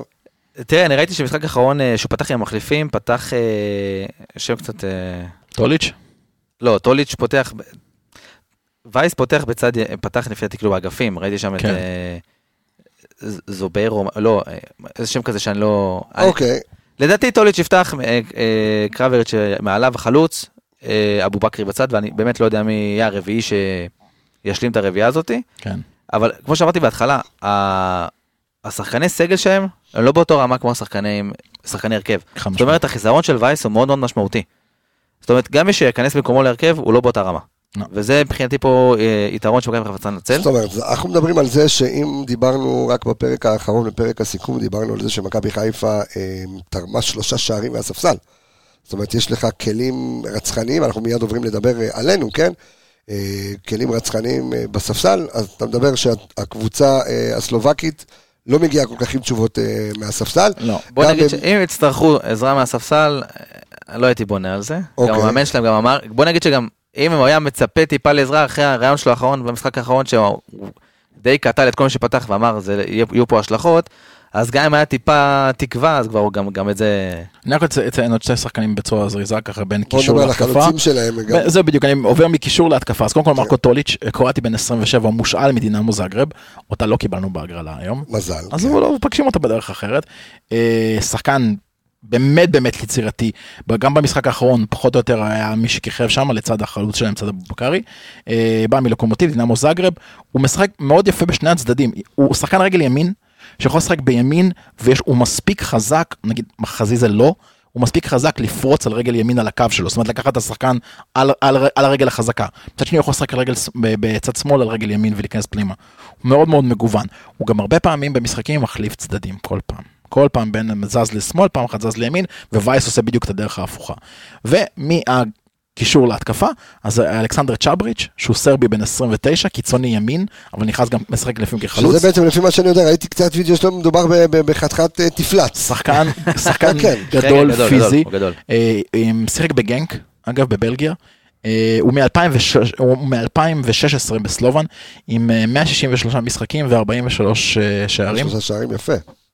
כן, שחקן להיזהר, עונה שעברה היה מלך השערים של ה- של הקבוצה עם 15 15 שערים, שערים אוקיי. בשלושה משחקים. כן, אם פה אתה מדבר על העשרת הסגל, כמו שמכבי חיפה גם עוברת איזשהו, איזשהו שינוי, איזושהי מטמורפוזה מהסגל של שנה שעברה, גם הם השאירו את, ה, אה, את מלך האסיסטים שלהם, השאירו את מלך השערים שלהם, זאת אומרת יש המשכיות בתוך הקבוצה, אז לא, הם לא הביאו איזשהו רכש מפוצץ שפתאום עכשיו אמור לשנות להם את כל סגנון המשחק. לא, ומי ש- לפי מה שאני שומע, אתה יודע, כאילו, מה- מהרעיון של אה, וייס האב, הוא אה, נותן שם איזושהי ביקורת מרומזת להנהלה, אולי גם שם הוא לא מקבל רכש. אה, הוא לא יודע לדפוק שצריך. על השולחן. אה, נראה לי שהוא דווקא כן יודע לדפוק שם על הוא השולחן. יודע ועוד- ואני עובר, לחלוץ, החלוץ שלהם, אז אה, צ'אבריץ' משחק חלוץ לפעמים, אוקיי. והחלוץ שמשחק במשחקים האחרונים זה מילן אבו בקרי, באמת השחקן אחד הצעירים ביותר של סלובן, בן 23 בסך הכל, אה, שחקן שהוא ממוצא גנאי, אה, הוא מושאל לקבוצה הזאת ממלמו, אנחנו מכירים היטב, אוי ואבוי, אוי. דוד- אוי דוידוביץ'. יפה כן. מאוד, מצולקים. אה, והוא, תקשיב, הוא הפיירו של סלובן. עכשיו, ההתאמה ביניהם היא מדהימה. הוא עשה במשחק האחרון ב-2-2 את אותו סיבוב בדיוק שפיירו עשה נגד שריף, פיירו בעט לגוף של השוער, זה בעט למשקוף. אוקיי. והוא כבש שער שגם פיירו פה לא מחמיץ. אומנם עם הרגל, אבל מטר שהשוער לא שם. אוקיי. הוא- הוא גם אותו גודל? אותו אומרת, גודל, מטר שמונים וחמש, מאוד מאוד פיזי, אתה יודע, אני אשלח לך, אוקיי. אני אראה לך איך הוא נראה. בקיצור, יש לסק עבודה. יש לסק עבודה. ויהיה מאוד מאוד מעניין לראות איך סק יתמודד איתו, כי גם נגד שריף, אה, ברח לי השם של החלוץ של שריף, אה, שהוא אה, אה, ממסר ראינו- מחוצן, שהיה לו מאבק פיזי מאוד מאוד קשה עם סק. ראינו גם סק פרד עם פרד פריידי, היה לו, אתה יודע, ככה מאבקים, אבל... כן. אה, אה, בסדר גמור, אה, ו- אה, והוא באמת הולך להיות העבודה של, אה, של סק. זה פחות או יותר משחק ההתקפה שלהם. אה, בגדול מושתת על שתי שחקנים, כמו שווייס אמר, חילופים יותר מדי שם, אתה לא תראה איזה סטאר נכנס מהרחבה. בגדול קבוצה שאפשר להגיד שהיא קצת צפויה. זאת אומרת, קצת צפוי, אתה די יודע מה אתה הולך לקבל, אתה יודע מה השחקנים עושים, אתה יודע מה הטוב שלהם, מה פחות טוב שלהם, ואני עכשיו, אתה יודע, כאיזה סגווי לכיוון של מה מכבי חיפה צריכה לעשות, אז בוא נדבר ככה טקטית, אז רגע, אז לפני שאנחנו אה, מדברים טקטית, אנחנו, אתה יודע, יש פינות, לא, יש, לא, יש, יש גם פינות, יש... אה, יש אה, מעגלים, את יש ריבועים. יש, יש דובים גם, איך אומרים, לא דובים ולא יער, אבל יש דובים, יש לנו את פנדה. אז אה, אני חייב אה, לתת לכם את ה, כמובן את החסות שלנו, אה, של אה, פנדה, נותן את החסות של אה, פודקאסט האנליסטים. אז אה, כמו שאמרתי לכם, עכשיו עמיגה לא פה, עמיגה בדובאי. למי שראה עמיגה שובר צלחות בדובאי, הבן אדם לא יודע מה נפל מה על הראש. הקשר? למה אתה עושה בצלחת? ל- ל- ל- ל- ל- ליוון. ליוון, כן. אז קודם כל, יוון, אפרופו, יש חלק מהמקומות ביוון שזה לא חוקי. לשבור צלחות? צלחות. לא חוקי. אתה שובר צלחת, שוברים לך את הראש. כאילו זה... הרסו להם את כל הכיף. באמת, אז זה, זה, זה, זה קטע, זה משהו שגיליתי רק כשהייתי בסלוניקי, יש לנו גם פרסומת על סלוניקי היום, שיכול להיות שחלילה וחס אם, טוב, אני אדבר על זה בפרסומת על סלוניקי, אמ, אבל אמ, מה איפה הייתי? פנדה, בדופים, פנדה. פנדה. דובים. איך פנדה קשור לעמיגה? כי הוא לא, לא יכול להגיד עמיגה, את כי הוא- הקוד. לא, עמיגה רזה, הוא לפני... חסר לך לא, מי שיקריא את הקוד פשוט. עמיגה, לא קופון, כן, לא, כן. עמיגה הוא רזה, אי אפשר להשוות אותו לפנדה, הוא שומר על האוכל. קצת חוטא בלחם, אבל הכל יותר- טוב. הוא יותר פנדב מאשר פנדה. הוא- פנדב, אחלה שחקן. גורן פנדב. ברור. Uh, טוב, אז, uh, אז פנדה, אז קודם כל יש לכם 15% אחוזי הנחה על כל האתר, וזה אומר שאתם צריכים בסך הכל לכתוב באותיות גדולות באנגלית Y-A-R-O-K, ירוק, אוקיי? עמיגה. ואם אתם רוצים לקבל 50% אחוזי הנחה, אם קניתם מזרן, אבל אתם רוצים גם מיטה, אמרתי את זה נכון? כן, אמרתי את זה נכון. אז uh, יש לכם, יש לכם 50 אחוזים, אה, חמישה, בלאט, 50 אחוזי הנחה על המיטה אם רכשתם מזרן. זה אתם עושים, לא, כי ראיתי, היום, אה, אה, יש איזה אוהד ששלח לי באינסטגרם שהוא בדיוק אה, עשה, ביצע את הקנייה הזו. אז זה Y-A-R-O-K 50, ירוק 50 באותיות גדולות, אה, וזהו, אז בואו נתקדם מפנדה. וכדאי מזרן עם מיטה, זה בדרך כלל הולך ביחד. זה הולך ביחד, אה, כן, דיברנו... זה הולך ביחד כמו? לא לא, לא, אה, כן, דיברנו בפרק הקודם על. הרצועות של המיטה, אבל לא משנה. אה, זה היה בפרק הקודם. אה, טוב, בואו נתקדם, אז התקדמנו מפנדה ועמיגה, אנחנו מתקדמים למכבי חיפה. אז בואו נדבר, חברים, על... אז כמו שאמרתי קודם, חתונה או לוויה לא יקרה פה, נכון. אוקיי? אנחנו נהיה בהרכב מבוקר יותר. עכשיו, נשאל עוד פה כמה שאלות, כי אתם הערתם והסברתם יפה למאזינים ולצופים שלנו על איך ההרכב שלהם בערך, אה, איך הסגנון המשחק שלהם וההרכב. עכשיו, אנחנו רוצים לעלות ולבוא עם יתרון לארץ, אוקיי? אי אפשר לומר, אני מקווה שנכריע שם, אתה יודע, אבל בוא, אני לא רוצה אה, לעוף, אבל להוציא שם תוצאה טובה, איזשהו ניצחון קטן, זה גם טוב לנו. עכשיו, זה יותר מטוב עכשיו, לנו. הייתה, מעולה אז, לנו. אז יש כאן איזושהי סוגיה, אוקיי? ואני יותר מתכתב איתך. אה, אבל בוא, אני דווקא רוצה דווקא ללכת עם אה, בית שמאי, שבא ואומר פה שצריך לשחק 3-5-2. אני לא אומר צריך, אני אני חושב שזה מה שיקרה. אם אתה חושב, אתה האנליסט שלנו, בוא תגיד לי למה אתה חושב ו-. ונתקדם עם זה. תראה, כמו שאני מכיר, כמו שראיתי את דגו, ובמשהו דוגל, ואתה יודע, אנחנו מתחילים במסלול באירופה, ורוצים להתחיל את זה, כמו שאתה אומר, רגוע, אנחנו לא נצא עכשיו לתקוף. אוקיי. אני חושב שכן אפשר לעלות עם, מה זה, זה לפי מה שיקרה, נעלה בקו של חמישה, של חמש בהגנה, אוקיי. מבוקר, אני לא חושב שעכשיו יהיה פה איזה, אתה יודע, אה, אוטובוס של מוריניו, או איזה בונקר. כן נבוא לתקוף, אבל זה- נבוא לתקוף במערך של שלושה בלמים. אתה אומר שזה... אין, אין כאן איזושהי אוריינטציה, או... אתה, כי אמרת על אה, דור, על דור וייס, על אה, ולדימיר וייס, אמרת שהוא מאמן, שהוא גם ורסטילי, אבל אנחנו לא נראה אותו משחק הגנתי? זאת אומרת, זה לא, זה לא האופי שלו? אני לא, תראה, כי- כי מול אתה- מול קבוצות יזומות, אז זהו, אז מול קבוצות שיוזמות, הוא אז מאוד... יפה, אבל אני חייב לומר משהו, כי אמרתי את זה בפרקים הקודמים, ואני גם אומר את זה עכשיו. אה, ותודה לקמושביץ המלך, שככה אה, אה, האיר את עיניי כשדיברנו על זה. דרך אגב, דני קמושביץ שלנו מסתובב אה, מחוץ לאיצטדיון, אנחנו עושים אה, טיק טוק אה, דברים מגניבים, אז תעקבו אחרי דני קמושביץ, הוא בגובה של סק, אז שימו לב אליו, אה, ואנחנו גם נעלה סרטונים שלו לטיק טוק. הוא התחיל אבל, להסתובב אה, מסביב לאצטדיון, כאילו הוא הולך איש גלמוד, מסתובב מסביב. לא, לא, זה, בוא- בוא- מחפש עם מי לדבר. בוא נגיד גלמוד קמושביץ הוא לא. לא, אני אומר אה, כאילו, הוא מסתובב מחוץ לא, לאצטדיון. לא, זה, אתה יודע, הם עושים סרטונים לטיקטוק אה, של האנליסטים, דברים קצת אה, מצחיקים וגם אה, דברים שקשורים אה, אה, מקצועית. אמ, אבל למה אמרתי את זה? בוא, אני דבילומט שלם, אני... למה אמרתי? אה, הוא האיר את עיניך לגבי. משהו. או, כן, לגבי זה, נכון, סליחה, עכשיו אני במתח. לפחות יש פה מישהו שעוקב אחרי מהלך העניינים. תקשיב, אתה כבר איתי כל כך הרבה זמן, אתה מבין את ההפרעות קשה וריכוז, אתה יודע איפה להחזיר אותי. אה, אז, אני אומר שוב, עוד פעם שכחתי, רגע, מה רציתי להגיד? האיר את עיניך. אה, העיר את? עיניי לזה, נכון. אנשים, אנשים יאכלו את ההפרעת קשב שלי, אין מה לעשות.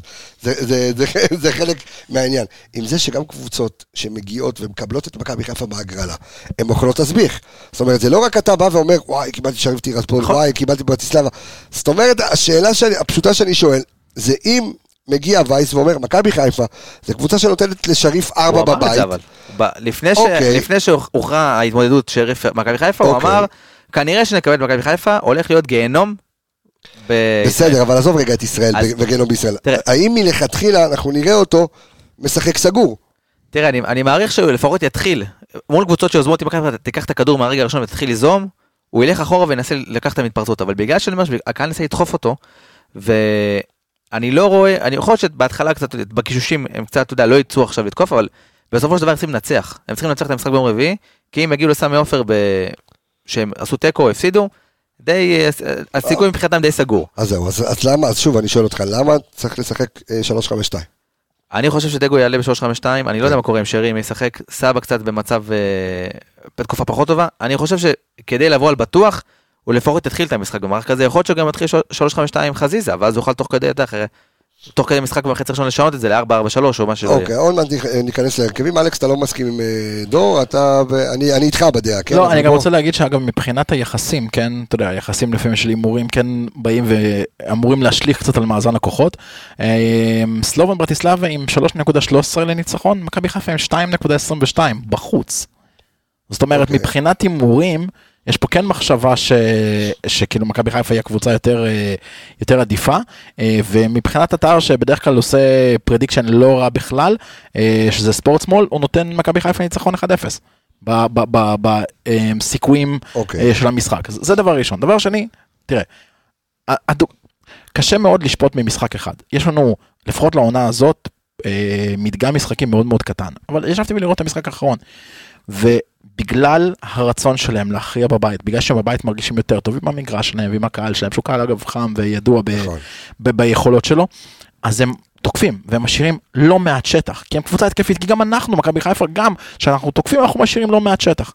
ההבדל הוא שמכבי חיפה בשנים האחרונות מאוד מאוד למדה להתגבר על, ה, על המתפרצות המאוד מאוד בודדות, עם שחקנים כמו שון ועם שחקנים כמו סק. ואצלהם אין את זה, אצלם שחקנים הבלמים שלהם הם מאוד מאוד מאוד כבדים, מאוד מאוד אה, חזקים פיזית, במצבים נייחים יהיה להם יתרון, במצבים עומדים, בהתקפה עומדת יהיה להם יתרון, אבל כשהם יוצאים לתקוף, המון שטח נשאר מאחורה. היו שם הזדמנויות במשחק האחרון, תראה, אני אראה לך אחרי זה את התקציר. שלוש-ארבע פעמים שחקן נשאר לבד מול השער. במשחק ביתי, שלהם מול בויאן. כן, במשחק ביתי, כאילו שלהם. פעם אחת הוא הצליח לחטוף את המסירה באמצע, פעם ספג. אני חושב שמכבי חיפה צריכה לתקוף. קח את זה רגע ממני. אוקיי. תשמע, אתה- הנה, אני לא- אני לוקח את זה ממך, מעביר את זה לווייס. אתה סיימת להשתעל, הכל טוב, שאתה רוצה... אני מקווה. הנה, זה, סגרתי אותך, תשתעל לך בכיף. אה, אה, סגר, רגע. בסדר, הנה הוא שתה- הוא שתה קולה וזה, וכל ה Zero, זה טוב, אתה זהו, אתה... זהו, זהו, חזרתי. יופי. בקיצור, אני אומר. עכשיו אני לוקח את מה ש- את הוויכוחון או את הדיון הקטן שהיה לנו בתחילת הפרק.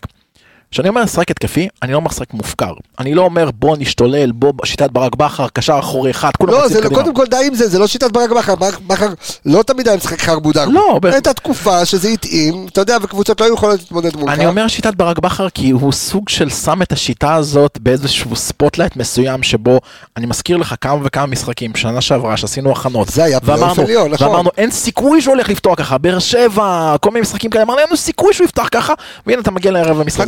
ולא אבל, אתה, רואה, אם אנחנו ככה נהיה קצת טיפה ל- הגיונים, אתה לא יכול, או אני לא יודע עד כמה זה נכון, אה, לפתוח עכשיו עם סבא, עם שרי, עם רפאלוב, עם חזיזה, לא יודע עד כמה זה נכון, בסדר?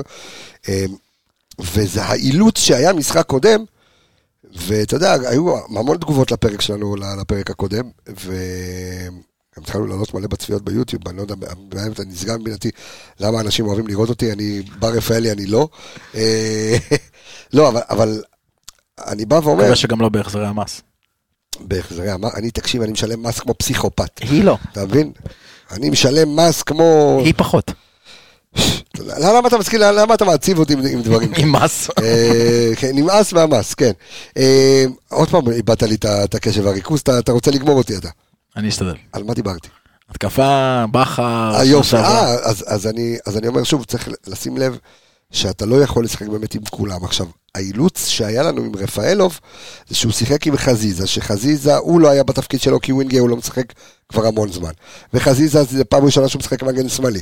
זאת אומרת, זה צריך להיות מאוד מאוד מבוקר, ותכף אנחנו ניגע בשחקני מפתח, יש לי שחקן מפתח. אני כן, אבל, אני כן. רוצה להתחבר רגע עם, עם מה שדור אומר. שלוש חמש, אני- תשמע, ניפצנו את המיתוס הזה כבר כל כך הרבה פעמים בפרקים לא- פה. זה לא הגנתי. זה לא הגנתי, די כבר. היידה, זה לא אבל, אבל, השחקנים שאתה בוחר לתוך המערך הזה מאוד יכולים להשפיע עליו להיות הגנתי התקפי. כן, אבל בוא, החלטנו, אתה מדבר על 4-3-3 שלו. בסדר, זה זה אנחנו. אני מדבר על 4-3-3 שלנו. נכון, נכון. סבבה. יופי, אז 4-3-3 שלנו. אני מדבר על השלושה בלמים, אבל לא מדבר איתך על הבלם השלישי שהיה מגיע סונגרן. אתה לא מדבר על סונגרן כבלם, תודה רבה. שכמו שאני אומר, אם אתה שם את חזיזה וקורנו באגפים, אז uh, שלושה בלמים שאתה יכול ללכת מבוקר ולבוא ולנסות להבין איפה המשחק הולך, אבל יש לך מגנים התקפים ולהכריע, כמו שאלכס אומר, לתפוס את הפינות, לתפוס את המרווחים בהגנה ולהכריע את המשחק, ויש לך יותר את הקו ההגנתי, כי עכשיו את הקטע הזה שסונגרן יותר מגן בלם מאשר מגן, זה נותן לך את, ה... את המשחק הזה, נותן את המשחק בין לעבור בין שסונגרן יכול פתאום בהתקפה אחת להיות מגן ימני, פתאום בלם. לדעתי ככה המשחק יתחיל. אני לא יודע לאן זה יתפתח, לדעתי הוא יתחיל עם קו של שלושה בלמים של סונגרן המגן הימני, הבלם הימני. אוקיי. אה, כאשר בתבניות הגנתיות הוא הופך להיות סוג של בלם, זה מה שאתה מתכוון. כן, זאת אומרת, אתה מדבר על סוג של, אם אתה קופץ רגע להרכב, אתה מדבר על. סונגרן קנדיל כזה. לא סונגרן קנדיל, אני הייתי פותח עם סונג- סונגרן חזיזה. אוקיי, סונגרן חזיזה. כן, היית פותח עם חזיזה בקו ימין? כן. למה? ככה בא לי. כי לסבא לא הולך שם יודע מה טוב. לא, לא. למה? למה קודם לא הולך משם טוב? לא. למה, למה לפת... תשמע, תכף אנחנו ניכנס להרכבים. בוא נגיד? שבצד בצד שמאל קורנו זה בנקר. אוקיי. ולידו. מה, למעלה? לא, כן. חזיזה, יפה. אז זה זה לא, צד ימין? זה אני אומר, חלאילי. לא, ב- אני- אומר אם אני פותח עם חזיזה בצד ימין, אה, זה יכול לתת לי גם, כמו שאני אומר, לשנות מערכים בתוך כדי משחק בהתאם למה שהתפתח. תשמע, אתה יודע מה, בוא, ננסה רגע לעשות סדר, אנחנו נקפוץ אה, רגע, אתה יודע, ל... למה לא זז לי המצלמה? איפה אני? אוקיי. מי כרגע, שנדע לא לעשות שטויות. אה, לא, זה, זה היה לחם, בסדר. אה, אוקיי. לא, לא. אה, לא, אני, אני מנסה רגע לחשוב על, ה... ניצן בשער. על שחקנים, לא, עזוב, אני מדבר על שחקנים, על שחקנים, כאילו, תכף אנחנו ניגע בשחקן מפתח, כל אחד יבחר את שלו, אבל אני מדבר רגע על, על השחקנים המהותיים שצריכים כאילו להרכיב את ה... אה, את, ההרכב, אתה יודע, למשחק. אז בוא נעשה את זה, לעשות את זה מהרכב של דור. אז- אוקיי, אז אתה- יודע מה, בוא, אני אתחיל עם ה-4-3-3 שלי, אני חושב ש...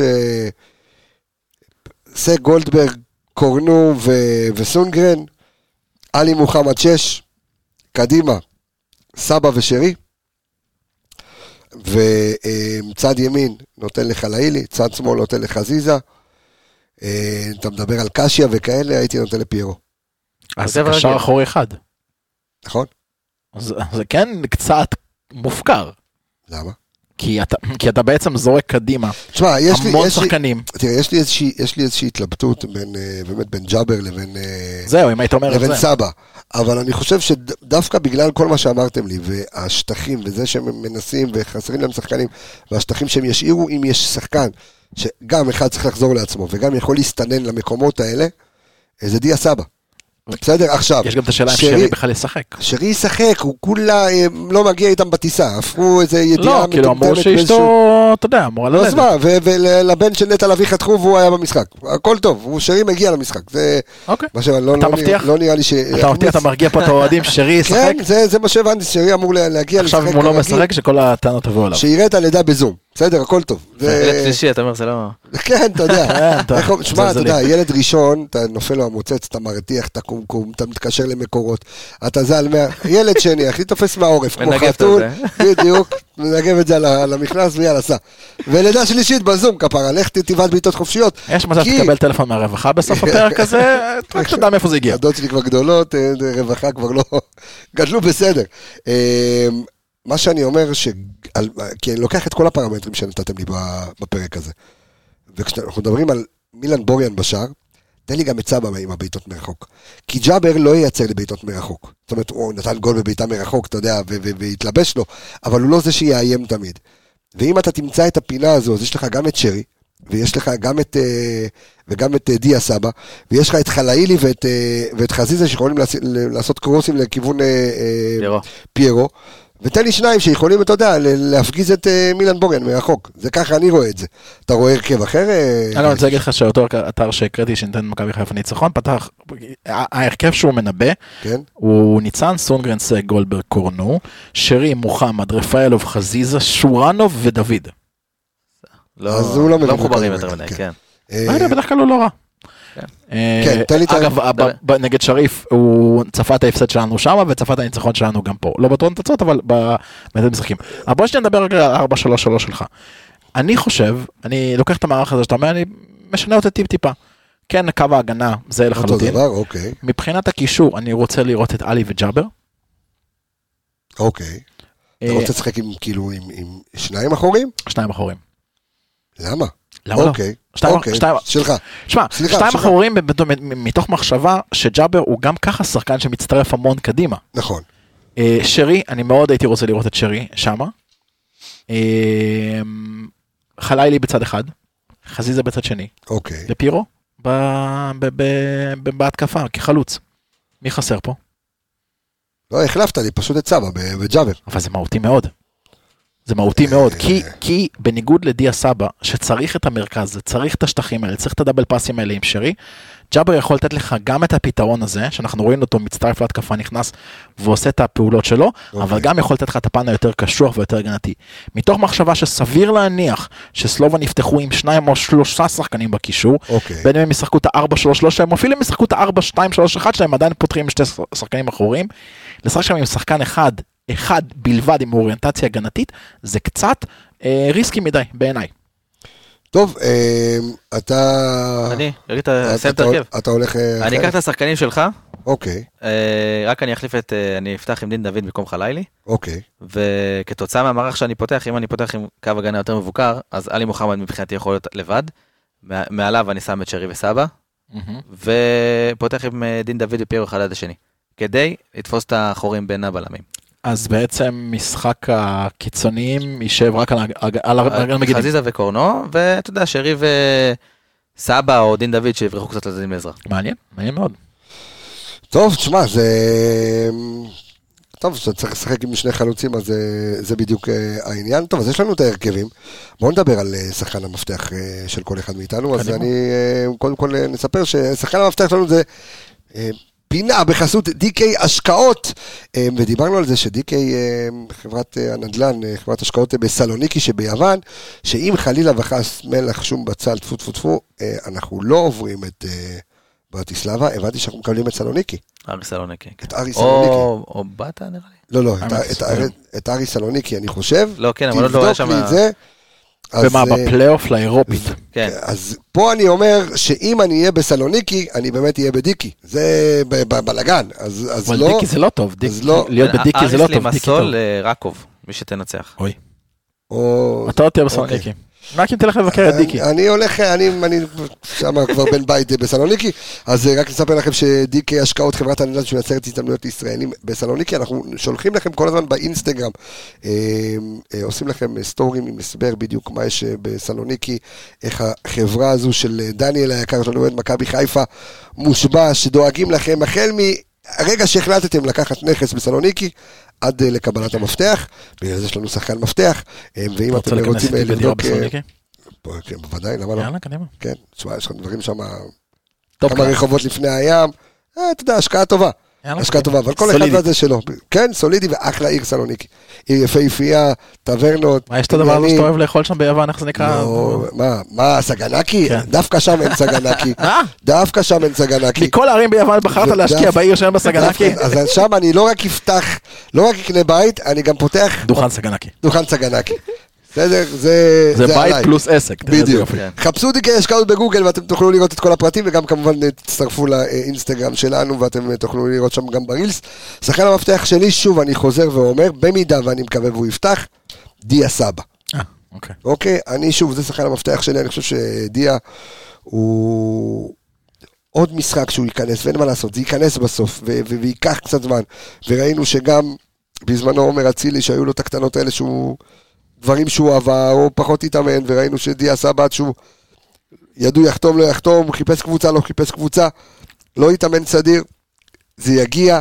הוא נמצא בזה עכשיו גם שדגו, שאנחנו רואים את חלאילי מקבל את, ה, את המקום שלו, אז דיה סבא בעשר, איפה שהוא צריך להיות, לא בורח לקו, יותר הזדמנויות מהאמצע, זה לדעתי, במידה והוא פותח, זה שחקן המפתח שלי. וייס, יש לך שחקן מפתח? אני אלך על הבנאלי ואני אגיד שרון שרי.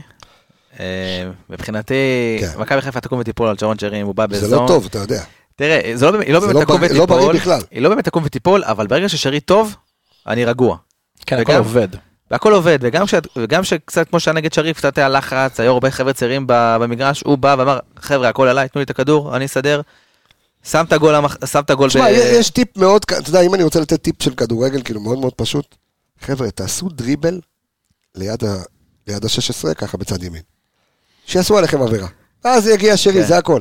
תעשו שם עבירות ליד האזור הזה, ו- וזה זה- גול זה- 100%. זה- זה לא טיפ, זה לא טיפ אה, רע, כי יש קבוצות שכל משחק, המשחק שלהם בנוי על מצבים נייחים, קח את באר שבע לפני שנתיים לצורך המקרה. כן, אבל... שם הייתה גם הנחיה של קבוצות ששיחקו אותם, אני זוכר כי- ניתחנו את זה בפרקים נכון. מולם, לא לעשות... לא עבירות במקומות, נכון. יודע, עם כל ההגבלות של ספורי. אז אה, זה כאילו מחשבה מאוד טובה. אז אה, זהו, מי... אז זה שרי, זה שחקן המפתח כן. שלך, מי שחקן המפתח של אלכס? אה, עלי מוחמד זה שחקן המפתח שלי, טוב, אוקיי. כי אני חושב ש... שהיה, דרך אגב, כמו שאמרתי פרק קודם, זה היה המצטיין שלי במשחק הקודם מול שריף טירספול. כן, אני חושב שבמשחק כזה, שיהיה פתוח, יהיה התקפי, יכול להיות גם מעברים מצד לצד, מי שישלוט בקצב של המשחק, הוא בסופו של דבר זה שידע גם להשתמש בכל האיכויות של הקבוצה. ואלי במרכז הזה, אם הוא ידע להעביר מהר מהגנה להתקפה, ידע ממש לנצל את השטחים האלה, בין אם זה בדריבל, והוא יכול לעבור שחקנים בדריבל, בין אם זה במסירות מקדמות קדימה, הוא לגמרי יכול להיות השחקן שאולי אתם לא תראו אותו בסטטיסטיקות, אולי אתם לא תראו אותו בבישולים או ב-expected goals או ב-expected assist, אולי אתם לא תראו אותו בכמות הקילומטראז' הגבוהה ביותר, אבל הוא כן יהיה השחקן, היה מקום שני, אחרי שרי. לא אני אומר, אולי לא תראו אותו. במשחק הבא, כן. אבל לפי דעתי הוא השחקן שאמור לשלוט בכל המכונה הזאת. זה שחקן המפתח שלך, יפה חברים, טוב, ואנחנו אה, בואו נעבור אל ה- להימורים, אה, מה- מה אנחנו... אתה רוצה להשאיר? פינת השופט לסוף? אה, לא, פינת השופט, נכון, צודק, צודק, לפני כן, אז אתה היום תופס את מקומו של אה, עמיגה, פינת השופט היוקרתית בחסות בית המשפט הפלילי בלוד. כן, נו. תן לי את השופט בבקשה, אלכס, שלך. אוקיי, אז קודם כל אני אגיד, אני נכנס פה לנעליים לא גדולות, עמיגה די קטן, אבל אה, אבל אני אשתדל לעשות את מיטב הזה, יאללה, ולהיות גם מצחיק קצת. אז קודם כל השופט שלנו, אנדריאס טרימניס, אוקיי. שופט בן 38, שופט לטבי, לטבי, אוקיי. לטבי. מה הוא אוהב? מה הוא חובב? לטביות, מאיפה אני יודע מה הוא קובע? אני אסביר לך, אני אספר לך, אוקיי. הוא חובב ריקוד, שירה, אומנות מודרנית ובנייה בעץ. אוהד מושבע של סלרניטנה מאיטליה, ויש לו קעקוע על צד, על כתף ימין של ריברי, ועל כתף שמאל של וולטר זנגה. תשמע, בוא, בוא, אתה הבאת לי את פה, עכשיו הבאת פה אה, scouting משודרג. חכה, כאילו, זה- חכה, יש עוד, יש עוד. איך הגעת לזה? מה, אתה פתחת את ה OnlyFans שלו? יש מה- עוד. מה קורה שם? יש אוקיי, עוד. נו. יש עוד, תוריד עמלת חרטוט ודברים כאלה. אוקיי, הוא מעדיף נשים גבוהות, בעיקר נשים גבוהות, ומרק לטבי מסורתי. אוקיי. יפה. זה הקוד הפרופיל שלו. זה הפרופיל שלו, זה הלכתי בטינדר ראיתי, כן, עשיתי לו swipe- right. אוקיי. אה, מבחינת הזווית הישראלית, אז השופט פגש אותנו בשישה מפגשים שונים, את משהו שקשור לכחול לבן. אוקיי. קודם כל הוא שפט משחק נבחרת ישראל 2-2 אה, נגד איסלנד. וואלה. שון גולדברג שיחק, ג'אבר החליף את, אבו פאני. יפה מאוד. אה, אחד המשחקים הראשונים של ג'אבר בנבחרת ישראל. אחרי זה הוא שפט את ישראל נגד מולדובה. ממנה הודחה שריף. אה? יפה. יפה. 2-1 ישראל ניצחה, סאן שיחק. או-אה. ומי נכנס להופעת בכורה מרגשת מאוד? איפה? בנבחרת ישראל. שחקן מאוד צעיר. סוף פוטגרנו. פוט- סוף פוטגרנו, יפה נכון. מאוד. עכשיו לחלק המעניין, הוא שפט את מכבי תל אביב שלוש פעמים ב- במשחקי אירופה. אוקיי. סיבספור, אה, מכבי תל אביב ניצחו 1-0. הוא שפט את מכבי תל אביב נגד דון לק, שזה אולי אחד הכישלונות הגדולים ביותר בתולדות מכבי תל אביב מההפסד 1-0. אוקיי. מי פתח במרכז הקישור? גל אלברמן. גל אלברמן. גל אלברמן. יפה או, מאוד. הוא שפט את מכבי תל אביב נגד היברניאנס, ושם מכבי תל אביב נתנו, נתנו להם בראש עם 5-1, שוב גל אלברמן פתח במרכז הקישור. סך הכל המאזן שלו מול כחול לבן וצהוב, אוקיי. עשרה שערי זכות, חמישה שערי חובה. אוקיי. בוא נדבר על צהובים. אה, לא, לא הכנתי. אתה מבין? הייתי יותר מדי בטינדר. אתה מבין? פה אתה כושל בתפקידך, אתה מבין? אני לא אתה- זו הפינה שלי, אני נכנס לזה. עמיגה. מביא פה את ה... טוב, עמיגה חזר היום מדובאי, אני אגיד לו שאני אעשה על זה סרטון כדי לראות כמה צהובים יש לו, כי זה מאוד מאוד חשוב. האם שופט קשוח, לא קשוח, כמה צהובים הוא נותן, כמה אדומים. אה, אם צריך להיזהר, כי זה מצחיק, בפרק האחרון, סליחה, במשחק האחרון, אז אה, עמיגה גם הזהיר מהשליפות צהובים של ה- של השופט, אה, ווואלה, פגע בומבה. פינק, פינק השופט. כן, פינק השופט. האמת, האמת שהוא היה שופט נהדר, חייב לציין. אה, לא נתן כל כך על משחק לזרום, אבל בסדר. בוא נוסיף גם 12 דקות בהגזמות, בסדר. תוסיף לנו, לא, אבל לא, לא, לנו זה בסדר, אתה יודע, לנו זה היה טוב. יפה, אז זו הייתה פינת השופט, אני רוצה להגיד, קודם כל, אה, פרק אה, מעניין. הימורים. אה, טוב, אתה מבין, אני היום עם הפרעה קשה, ועל קפה אחד. טוב, פינת הימורים, בבקשה, וייס שלך. אה, 1-0 ירוק. 1-0 ירוק. כן, אלכס. כן, כן. אה, אני יותר שמרן, אחד אחד. 1-1, אוקיי. 2-1, ירוק. אה, דווקא, לדעתי, גם שני השערים יהיו במחצית הראשונה. אה, זו, זו נעקוב תחושתי. נעקוב. זו תחושתי, כן. אה, בסדר, מעניין. אני רוצה להגיד תודה רבה לשניכם, אני רוצה להגיד תודה רבה קודם כל לכל האנליסטים סביב הפודקאסט הזה, להגיד תודה רבה לכל המאזינים והצופים שלנו, אנחנו נמצאים בכל מקום. מזכיר לכם, תורידו את האפליקציה של האנליסטים, אה, ויש לכם שם אה, האזנה, אתם יכולים. דרך אגב, היתרון בלהוריד את האפליקציה הוא שאתם הראשונים שתהיו אה, לשמוע את, ה, את הפרק. כי זה ישר מחובר לתוך ה... יש לי ממוצע כרטיסים, של. ה... מה? יש לי ממוצע כרטיסים, יש לה 0.14 לכרטיסים אדומים, אה, 4.63 יופי. ממוצע לכרטיס צהוב. תודה רבה, תחשב את זה. תוסיף את זה אחרי זה, מה? תוסיף את זה אחרי זה לריב. אה, אוקיי, בסדר גמור. אה, וזהו, אז תורידו את זה באנדרואיד, באייפון יש לכם את האפליקציה. אה, וזהו, אני רוצה להגיד לך, אה, דור וייס, תודה רבה יקירי, תודה רבה אלכס מילוש. אה, אני רפאל קבס החברים, אנחנו נשתמע ב... אה, רגע, רגע, רגע. רק אספר לכם שהשבוע גם יעלו שני פרקים אחרונים של טד לסו, אה, שתמיר חייני ואני עשינו. אה, נגמר? אז אה. כן, שני פרקים טובים. בכיתי. אה? בכיתי. אה, כן, אהבת, אהבת את זה? יפה. אז, אה, בכית מתד לעשות? עשינו שני פרקים, דרך אגב, הפרק האחרון של תמיר ושלי, גם, אתה יודע, בפינאלי ככה נורא התרגשנו שנינו, אז שווה לכם להאזין, זה יעלה במהלך אה. השבוע. אז אה, שוב, אני רפאל קבס חברים, ואנחנו נשתמע בפרק הבא, ביי ביי להתראות.